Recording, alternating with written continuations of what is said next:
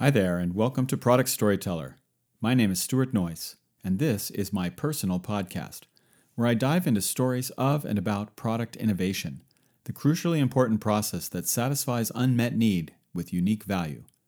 From the origins of the internet to the future of crypto platforms, from Haas M B A classmates to Burning Man makers, I cover the ground where entrepreneurs and business leaders create new value with a wisdom that ensures our shared future. Product Storyteller explores the durable edge of free market capitalism, where people practice restraint and live in community with one another. If you love it, give it a great review and subscribe on iTunes or elsewhere to catch every interview that's coming. My very special guest for this episode is Erica Blair, brand messaging expert and world traveler. Earlier this year, Erica helped me refresh my personal brand. Through our time together, I came to see her process as one of the many paths one must take on the way to the durable edge of capitalism. That's why I asked her for this interview. There are two very important points to take away from what you are about to hear. First, Erica calls for each of us to express why our products matter. We usually say what we offer and how it works, but we need to paint a very clear picture of why the thing that we have created matters in the world. Our clients and customers are bombarded by messages all day. They simply don't have the time to translate the technical details of what we offer into a solution to their problem. They need an anchor, which is our brand. Second, we should be thinking big. What is our audacious vision? Erica sees a vision of decentralization, of reconfiguring the way that we distribute value in community. Though you might know this vision is blockchain or crypto, Erica reminds us that there is more to this movement than technology.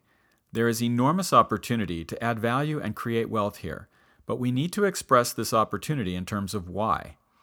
So what makes positioning and vision a path to the durable edge of capitalism? As economic value builds from value, then we can imagine ourselves better off as a community when everyone in the community is engaged. That means we all add value to meet unmet needs and have our own needs met. Erica is constantly, persistently working with clients to get them into a hyper niche, where they are special and valued. This is their positioning, where they add the most value, which can be seen where their solutions relieve the pain of the customers they target. Everyone wins. Her clients make more money and work efficiently. The client's customers with unmet needs are now satisfied. Such win-win outcomes are the foundation of civil society and are especially important when companies are introducing disruptive innovations. The big, audacious vision that changes the world needs to make sure that no one is left behind. That is why Erica's brand messaging practice matters and why I am pleased to call her my friend. Let's listen now. Hi, my name is Stuart Noyce. I'm here with Erica Blair at Node Worldwide at ten eleven Kearney, and we are going to do a quick podcast interview. Erica, it is great to see you. Thank you so much for having me, Stuart. Yeah, it's a pleasure. Um, we know each other a little bit, which is great, and you were on a panel that I did in, this, in the summer, which was pretty awesome. We had some good chats then. We it did. It was a we really, really diverse panel. Talked storytelling at that point. Mm-hmm. Um, well, I'd like to to cover a number of things. Uh, you know, maybe uh, you can just start off by just introducing yourself and telling us a little bit about what makes you special. Yeah.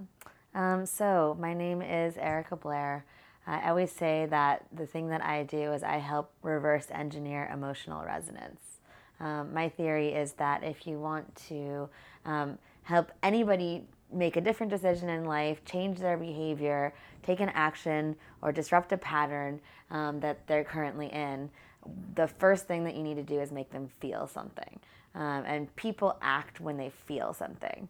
And so what I do is I help, uh, especially technical projects, think about how to make people feel something when um, hearing about the work that they're doing in the world.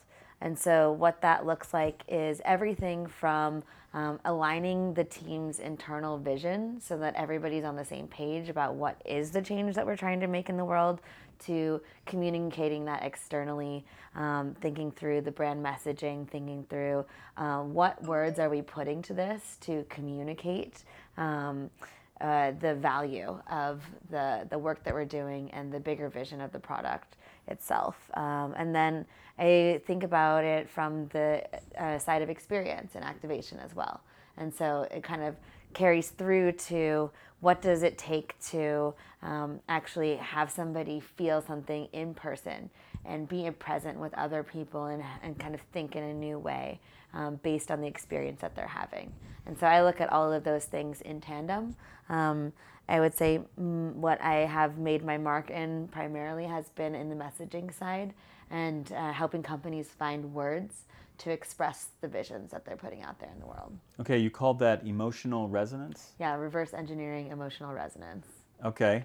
Um, does this, uh, is how did you come to be so good at this? Uh, well, I think probably through trial and error, right? We all kind of start off by um, thinking, okay, you know, I here's the what, here's the here's the things that I'm selling, and you just tr- try to lead with, okay, here's the bullet points. You'll get this, this, this, and this, and then end up scratching your head saying, why didn't that work? Why didn't people click buy? Why didn't people feel like that was an important decision or change to make? Um, and this is the thing that I see almost every single team that I work with starting off with, is that when you've built something, you have a really clear understanding of what it is and how it works. Um, what people tend to have less of a clear understanding of is why it matters and why people will care. Um, and so as I was doing all of this work as a marketer, I kept finding that Um, the companies that I was working with didn't have a really clear idea of who they were targeting, how they were going to communicate with them, um, and how they were going to attempt to enroll those people into the vision of the work that they were doing. Um, and so, you know, just in terms of actually reverse engineering for outcomes, if we wanted to make people act and change what they were doing, we also had to make change the way that they were um, communicating and the way that they were inspiring people to um, kind of partake in whatever sort of change that they're looking to enable in the world. Is this something you did? I know that you grew up in Palo Alto. Yeah. So is this something that you picked up while you were there? Is it something that um, you were always thinking about this? Or, you know, where, where, where was maybe the origin of this kind of work? Um, I would say not in Palo Alto. um, I so I did grow up in Palo Alto, but then I spent about fifteen years away from the Bay Area, um, mm. traveling the world. And so um, the the thing that I like to the way I like to think about that trajectory is that I grew up as pretty much one of the first digital natives. I'm in my mid thirties now, um, and that it was like I was featured on. in stories about there being kids on the internet when I was like nine, ten years old, um, because it was still a kind of novel concept to have children um, be on the internet at all at that time. Um, and so I grew up speaking the language of tech, and then I spent my adult life exploring the rest of the world, exploring the people who do not consider themselves techies, who do not um, speak the language of Silicon Valley. Um, and so in my professional life, I see myself as sort of a translator in between those two worlds, um, helping to um, make the products that are coming out of Silicon Valley uh, be something that people who are not necessarily identified as techies, um, something that's accessible to them, something that they can participate in, especially when we're talking about products that will and are changing the world. I see huge value in including diverse voices, in bringing um, a lot of people into that co- the conversation, um, and so um, I, from it goes from that angle, and then it also goes to, like, say you're uh, a, a project that has some very technical product. How do you make people care about it? How do you take people who do not necessarily have the deep technical knowledge necessary to understand the nuts and bolts of what you're doing, and how do you explain to them what it is you're doing in a way that makes them say, oh, that's cool, that's interesting, I'd like to know more about that. Um, and so bridging that gap is um, my goal. Um, and I would say, you know, in terms of where this came from, I, I um, at one point had my very first business was an import business. I was Um, selling to people face to face, and that's a really interesting um, growth chamber when you're trying to learn about how to um, use words to uh, induce outcomes. Um, and from there, I started to develop the online presence. I started to get into doing social media marketing, um, and I discovered that people were ready to spend thousands and thousands of dollars on putting some content out there because they could all see that the internet demands content. I need to make content about the things that I'm doing. Um, and yet they didn't have a clear idea of who they were targeting, how they wanted to speak to them, and what it would take to actually make them feel excited. And yeah, I was gonna ask you, uh, by the way, I think you're a fantastic salesperson. I think that's maybe your secret power. Um, we can, we, It's not so secret anymore because we just talked about it. But uh, the thing that that I take away from there is I was looking for uh, unmet need mm-hmm. in your answer. I mm-hmm. was like, what is the need? What is why? I was always wondering, why were you searching the world? Why have mm-hmm. you been globetrotting? Right? Mm-hmm. What did what got you on a plane? Mm-hmm. Because I, every time I I try to get a hold of you, it's like international woman of mystery. It's like, where are you? You know, are you in Switzerland? Mm-hmm. You're in, you know. Anyway. Um, What I what I'm coming away from there is the unmet need could be in the the people who don't know anything about the technology, or it could be in the brand that needs to reach them. Mm-hmm. And where do you think the greatest dissatisfaction lies? I think it's really important to remember that uh, people have limited bandwidth, and so very, very, very few people are actually actively going out and looking for um, new inputs and things to be different. Um, what happens is that they're enticed to put their attention on new things when they are exciting, inspiring, notable. Um, and so the onus is really on businesses to present ideas and present concepts and present their products in a way that is exciting, interesting, inspiring, and notable to the people who they're trying to reach, because um, people out there are not going to be seeking to learn about what you're doing. It's uh, your responsibility to um, in, get them to notice you. Um, and so uh, there's, you know, when we, t- we, you and I were talking earlier about um, some of the ways that messaging and marketing has changed over the last few decades. And I think that that's one of the major things that we've seen over, um, you know, especially the last decade, um, is that given the glut of content and given the availability of all kinds of ideas, all kinds of products, people are actually overwhelmed. Um, and so when you think about what cuts through the noise, um, there's a degree to which it's not, uh, you can never take for granted that you're going to have somebody's attention, because you absolutely won't um, as a marketer. And so thinking through what it's going to take to actually make something feel very, very interesting, intriguing, inspiring to somebody is the entire game of what it takes to market in this day and age. Okay, so take us through the uh, the solution that you offer for that, because that sounds like, okay, we got a, got a brand messaging consulting business here, and mm-hmm. we're going to have some work to do in each of these situations to cut through that clutter and to get clear. Yep. Um, so I think of it as a four-step process. Um, and brand messaging actually is the very last step. Most people would presume that that would be the first thing that we come up with. Um, but my theory is that there's three things that come before you can do brand messaging. Um, one, you have to have a really clear um, understanding um, and articulation of what it is that you are doing to change the world.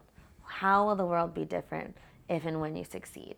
What is it that you would like to create in terms of um, a different sensation for people every single day when they wake up? What is um, the the big overarching um, concept of the change that you're looking to create? And this is something that, you know, it's it, it, in a way, to me, it seems like it'd be kind of obvious. But what I find over and over and over again is that people build products and they are not necessarily very clear on the articulation of how they want the world to be if and when they succeed. And especially, uh, most people haven't done a lot of work into digging into what are the bold, unusual, controversial angles about the thing that I want to build. and not understanding that if you just try to say, like, this is something that would be good for everybody, and not and rather than segmenting into like a controversial angle that would actually turn some people off, it's a lot harder to build a tribe and to build an identity around your product if you haven't done the work prior um, of understanding who you're for and who you're not for, and what the the, the kinds of things that you want to create in the world. Um, so the the second component of it is really digging into that audience and the who component. Um, and understanding that um, trying to be for everyone is to be for no one. And so you're not going to be able to create mass adoption through messaging that is targeted to be for, quote unquote, everyone. Um, blandness is actually your enemy when it comes to standing out. Digging into um, what makes you somebody that, that, or a company that a lot of people would disagree with, is actually the cornerstone of messaging. Um, and so understanding who you're targeting and what inspires them, what they need to hear to feel passionate, to feel emotion, um, is a really, really critical component. Um, and it's the thing that I would say ninety-five percent of messaging problems usually come down to. Um, if you have um, a lack of clarity about who you're talking to and what they need to hear, then it's going to be impossible to convey what you're doing in a way that actually inspires anybody. Um, because you can come up with, here's what we're doing in a vacuum, but if it's not held up to and related to um, somebody's experience of their own problems, somebody's worldview, um, then it's, who are you talking to? It's gonna end up falling flat if the, the audience is just general people. um, so we clarify the vision is first step. Um, we dig into the target audience and the who. Um, and then the third component of all of that um, is to really think about, okay, so how is your problem a solution, or sorry, how does your product solve some of the problems that your target audience is having? What are the solutions to pain that you're putting forth? How does your product actually create um, Uh, a, a relieving of pain for the people that you're targeting? And digging into that helps you understand the positioning.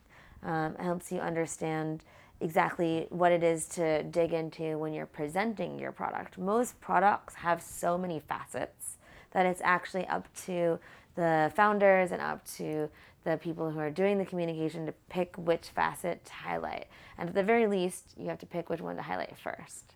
And so understanding where you're solving pain is the core of being able to access um, the the sort of emotional resonance that we're looking to create with all of this.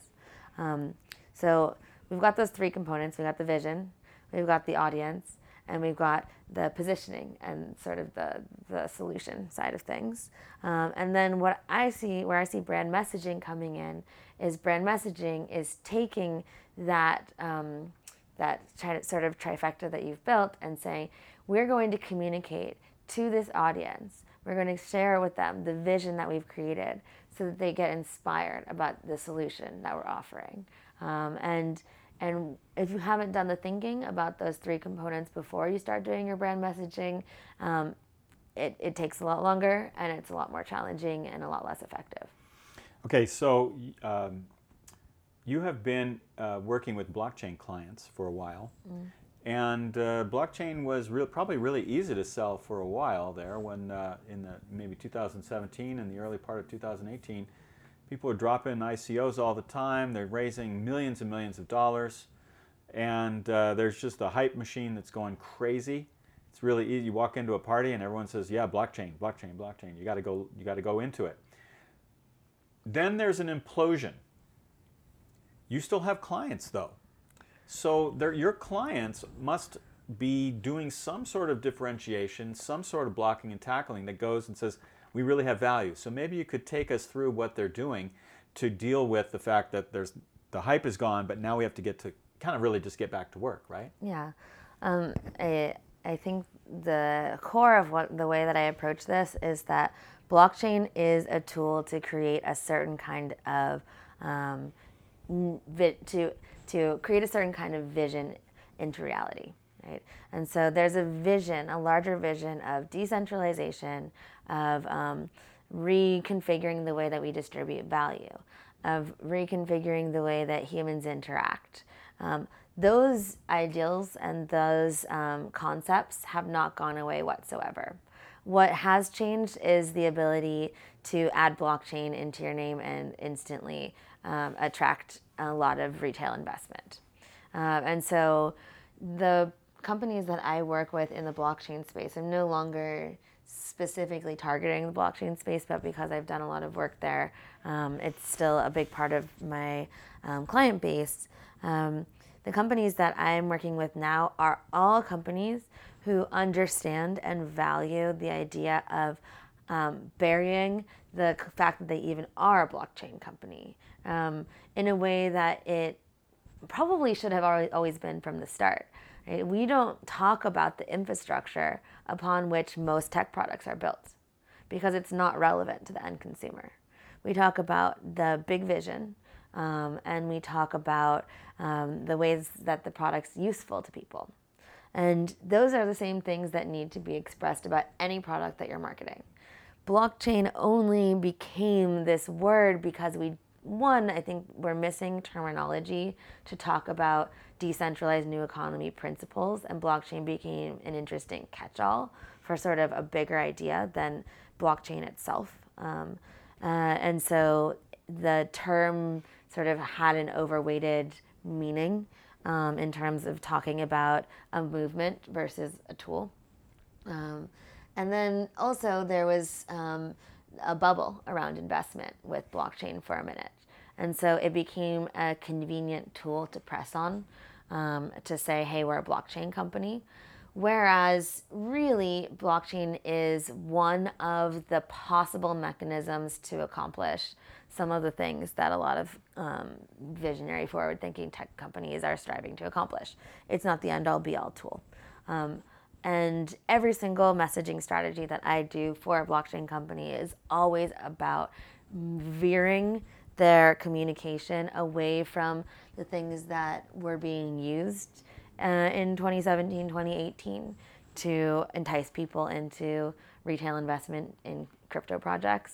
Um, and moving them toward um, explaining and enrolling and understanding the bigger vision of the movement that I'm still personally very passionate about. And I think most of us idealists who got deeply involved in the blockchain world are still very passionate about. Um, we just need better language to describe it, and we're coming up with that. Sure. Um, I'm looking forward to hearing more from you in that area. In particular, I feel the same optimism that comes from the community. Uh, and I wanted to get into Uh, some of where that optimism for me lies, and I think there's an intersection with, with yours. Um, but before we go there, I'd like to actually uh, explore the concept of the people who raised a lot of money. And you watch some of the leaders of these uh, platforms, and they raised a lot of money, and some of them just ran off with the money, and some of them have been investing. Have you noticed uh, a difference in the, the character of you know some of these leaders? And is there something we could take away and say, you know, the good, the, the good actors, what do you think is driving them to be good actors? Uh, it's, to me, there's a, um, when I think of the, about the clients that I just like to work with in general, um, what is exciting to me is finding people who are um, actually passionate about creating a whole different paradigm. Um, and so I'm looking for people who are in it to shift the world that we live in. Um, I'm in it for people who have really bold, audacious ideas and think that they might actually work and are willing to try and put things on the line to make that happen.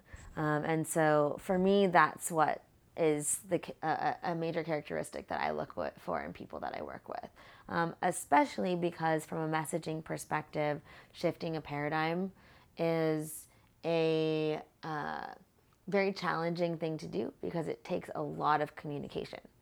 And as we, I said, you know, you can't take attention for granted. And so there's a tension there that is probably the the thing that I find the most interesting to play with, um, which is that when you need to explain an entire new concept of how the world could work before people can understand what your product does.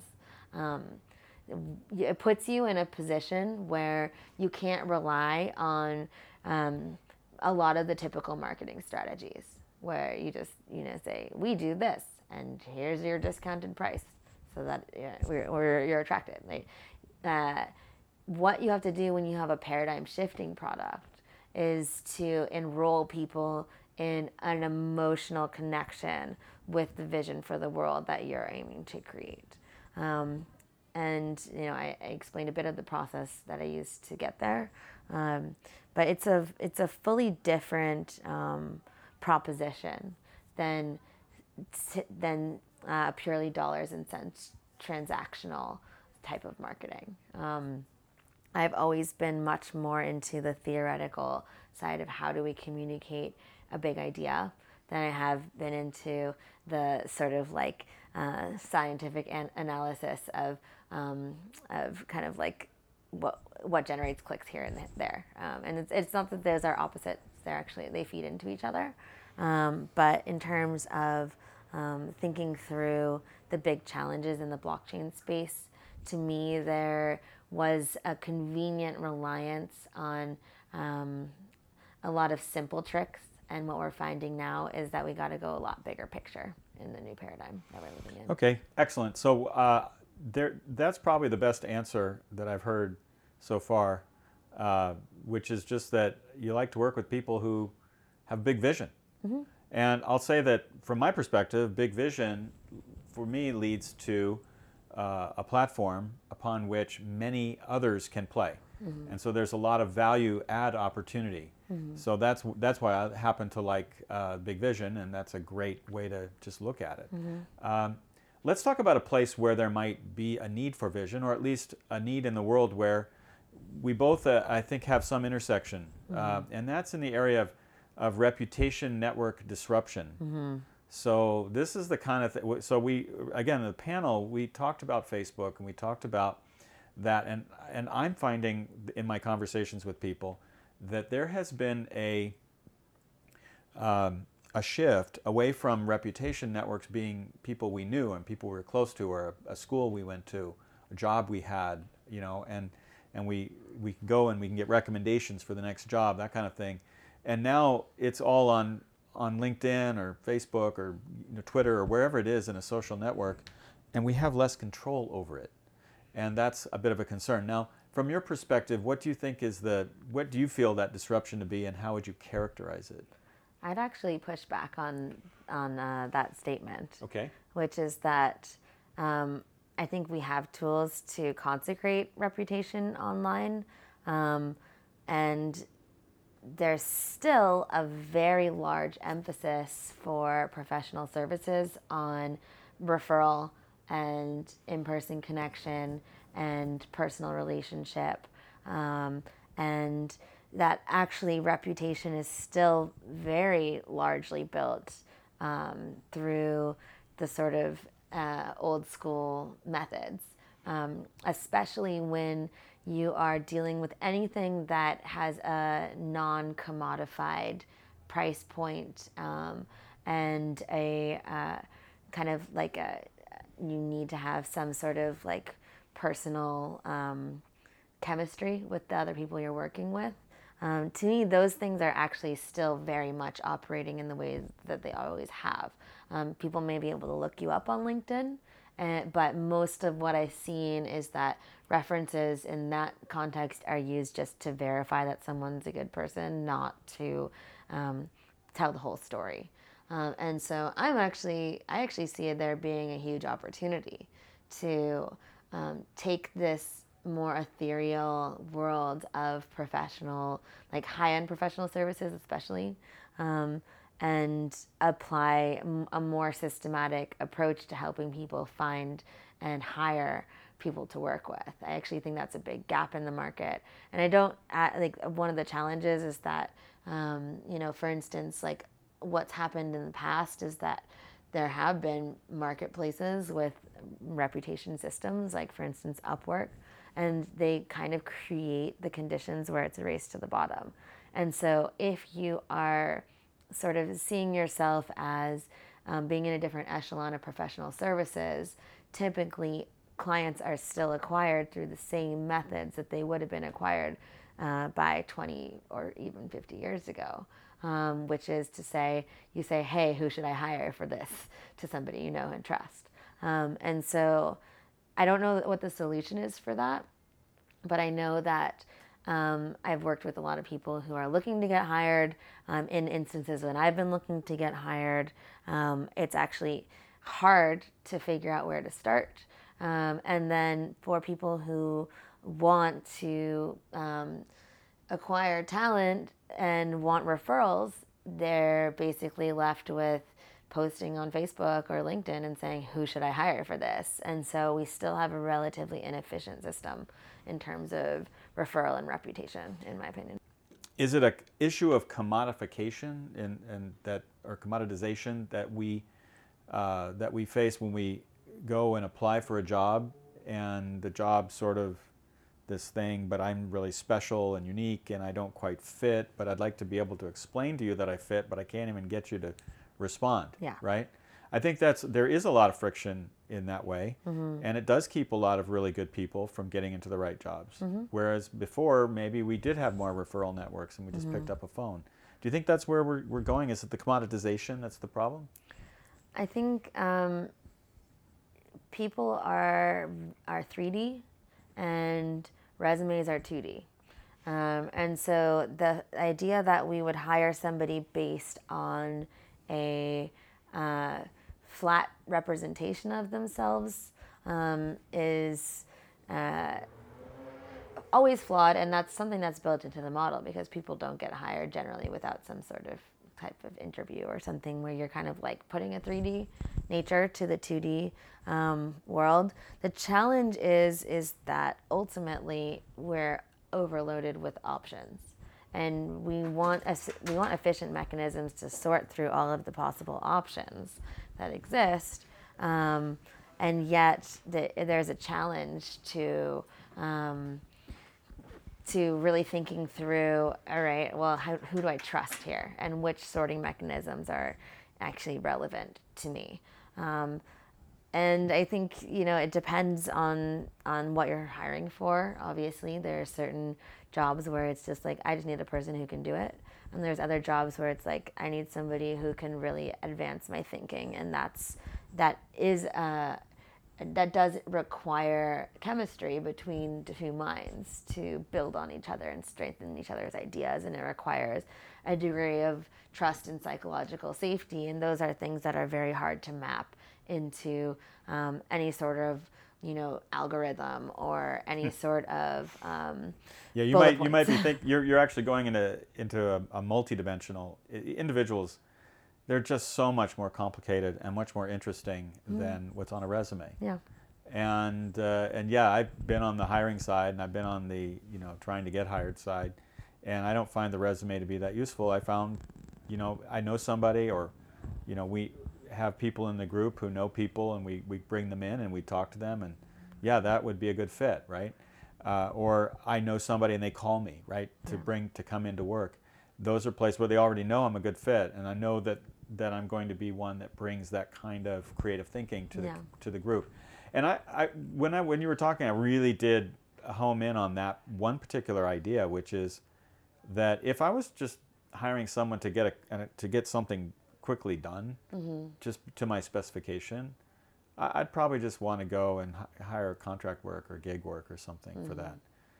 But that's not my team that I'm going to battle with. Mm-hmm. That, that group I want to be really well vetted.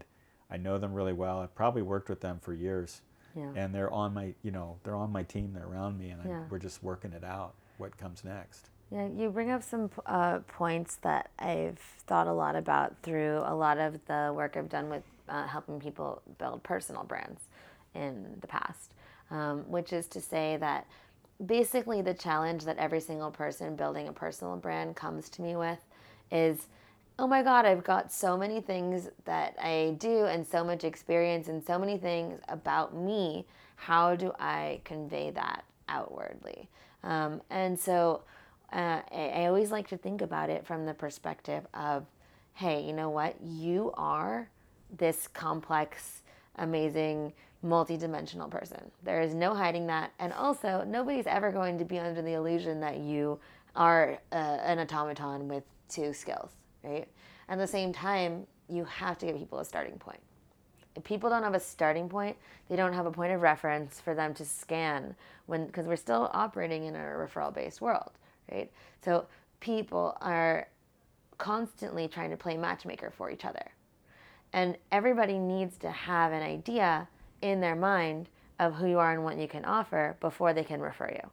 And so creating an association for the people who are potential referrers, if you're in the professional services world and you're looking for um, opportunities, it's important that the people who um, are potential referrers to you have a benchmark where they can think through, okay, um, like I, I heard somebody needed a product storyteller, thereby I'm going to call Stuart because I understand that that's what he does. Right? Right. So um, having some sort of um, anchor for people is important to develop. This is why a lot of people think of me as a brand messaging person. I do a million things more than that. Um, but I'm happy with that because it means that when they hear that somebody has messaging challenges, at least get involved in the conversation. And from that, I can yeah. start to work through all of the other opportunities for us to collaborate. And that's always going to be a lot more multidimensional than that one service. Well, that that is a is a great place to uh, to land. Mm-hmm. Let's go from there, though, and in, in let's like um, wrap this up in the area of the fragmentation of storytelling. I mean, mm-hmm. we were talking about this earlier, and I've done a lot of launches, mm-hmm. and those launches were pretty straightforward. We came up with messages for our product. Mm-hmm. We knew exactly who was going to buy it, mm-hmm. why they're going to buy it, what the big idea was, because mm-hmm. otherwise it wasn't worth going out and talking to all the analysts mm-hmm. and all the press and, you know, doing the two-week tour. It wasn't worth it unless you were doing something really big. That seems, uh, do people do that anymore, or is it so fragmented that there's just so many different places to go, and how do you even work through that now? I, I think a lot of people see the fragmentation as a negative thing.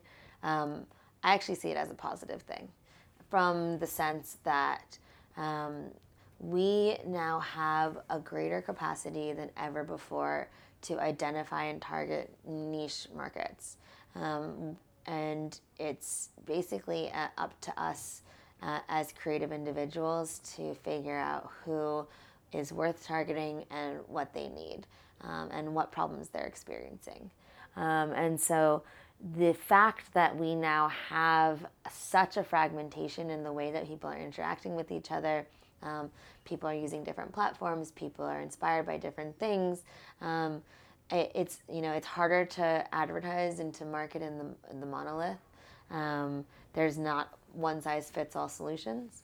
Um, but what that means is that when you are able to reach somebody, you're generally able to reach them with a message that is more targeted to their specific desires, and thereby you have a much greater chance of being effective in achieving your aims. Um, and so I prefer to go hyper niche in terms of marketing messaging. I prefer to um, have the opportunity to understand the audiences that I'm targeting. Um, and that's something that we now have tremendous capacity to do that we didn't have even ten years ago. Um, and so, you know, in terms of workload, maybe it's greater, but in terms of efficacy, um, when those messages go out, um, I believe that we now have the scalpel when before we were using a machete. Um, and so I would rather be living in this world where everything is splintered um, and I have to go chasing um, micro niches than I would um, having everything be one size fits all, because I think that that's actually tremendously inefficient, and it's the reason why we've gotten rid of it. Yeah, no, that's a great answer. I mean, it really feels like there is uh, strategically going into the niche areas is just a natural evolution of the available technology we have. Mm-hmm. and uh, the growth in the number of people in the world and their need for value. Um, are there tactics, though? Are there specific tactical uh, choices that you might make in uh, when it comes to launches? Are there di different platforms used for different purposes, do you think? Re reaching yes. different people? Yeah. Of course. Um, and this is why it all comes back to understanding your audience, understanding your avatar. So that's the kind of thing that we would work through in that kind of phase. Um, it's impossible for me to make a blanket statement of like, this works here, because um, it depends on who you're talking to. And so, so, so maybe like a Twitter, you know, who, who hangs out on Twitter, do you think? Oh, I mean, lots of people, millions of people. It depends. Are you like, there's the, the question isn't which platform. The question is yeah. which people, and then from the people, choose the platform. Yeah. So I'm just going to, I'm going to give you, you know, my, my broad brush statement, and you can push back on it. Um, Facebook. Facebook is uh, my school classmates. Um, uh, Twitter is uh, engineers uh, tend to be maybe more engineering. LinkedIn is is more of my business contacts. Mm-hmm. So I might have like this broad brush thinking. Is it? Do I need to be opening my mind to to think about it differently? Um, I think for you to use it for your your purposes, different people have different preferences and. Um, it would be a matter of understanding who you're trying to reach, like where are your clients hanging out, where are your potential clients hanging out, um, and so we'd want to do an investigation into who are your potential clients, and then from there we would understand where they're hanging out, and then we could develop a content strategy around that platform. Okay, that makes sense. Um, I, we've gone and covered the basic areas that we wanted to. Um, this has been an awesome time with you, Erica. I really appreciate it, and I hope we get a chance to do another panel soon. Yeah. Uh, do you have anything else you want to share with us? Um, thank you for having me. It's great to connect with you and uh, really support the work you're doing. Thank you very much. Take care.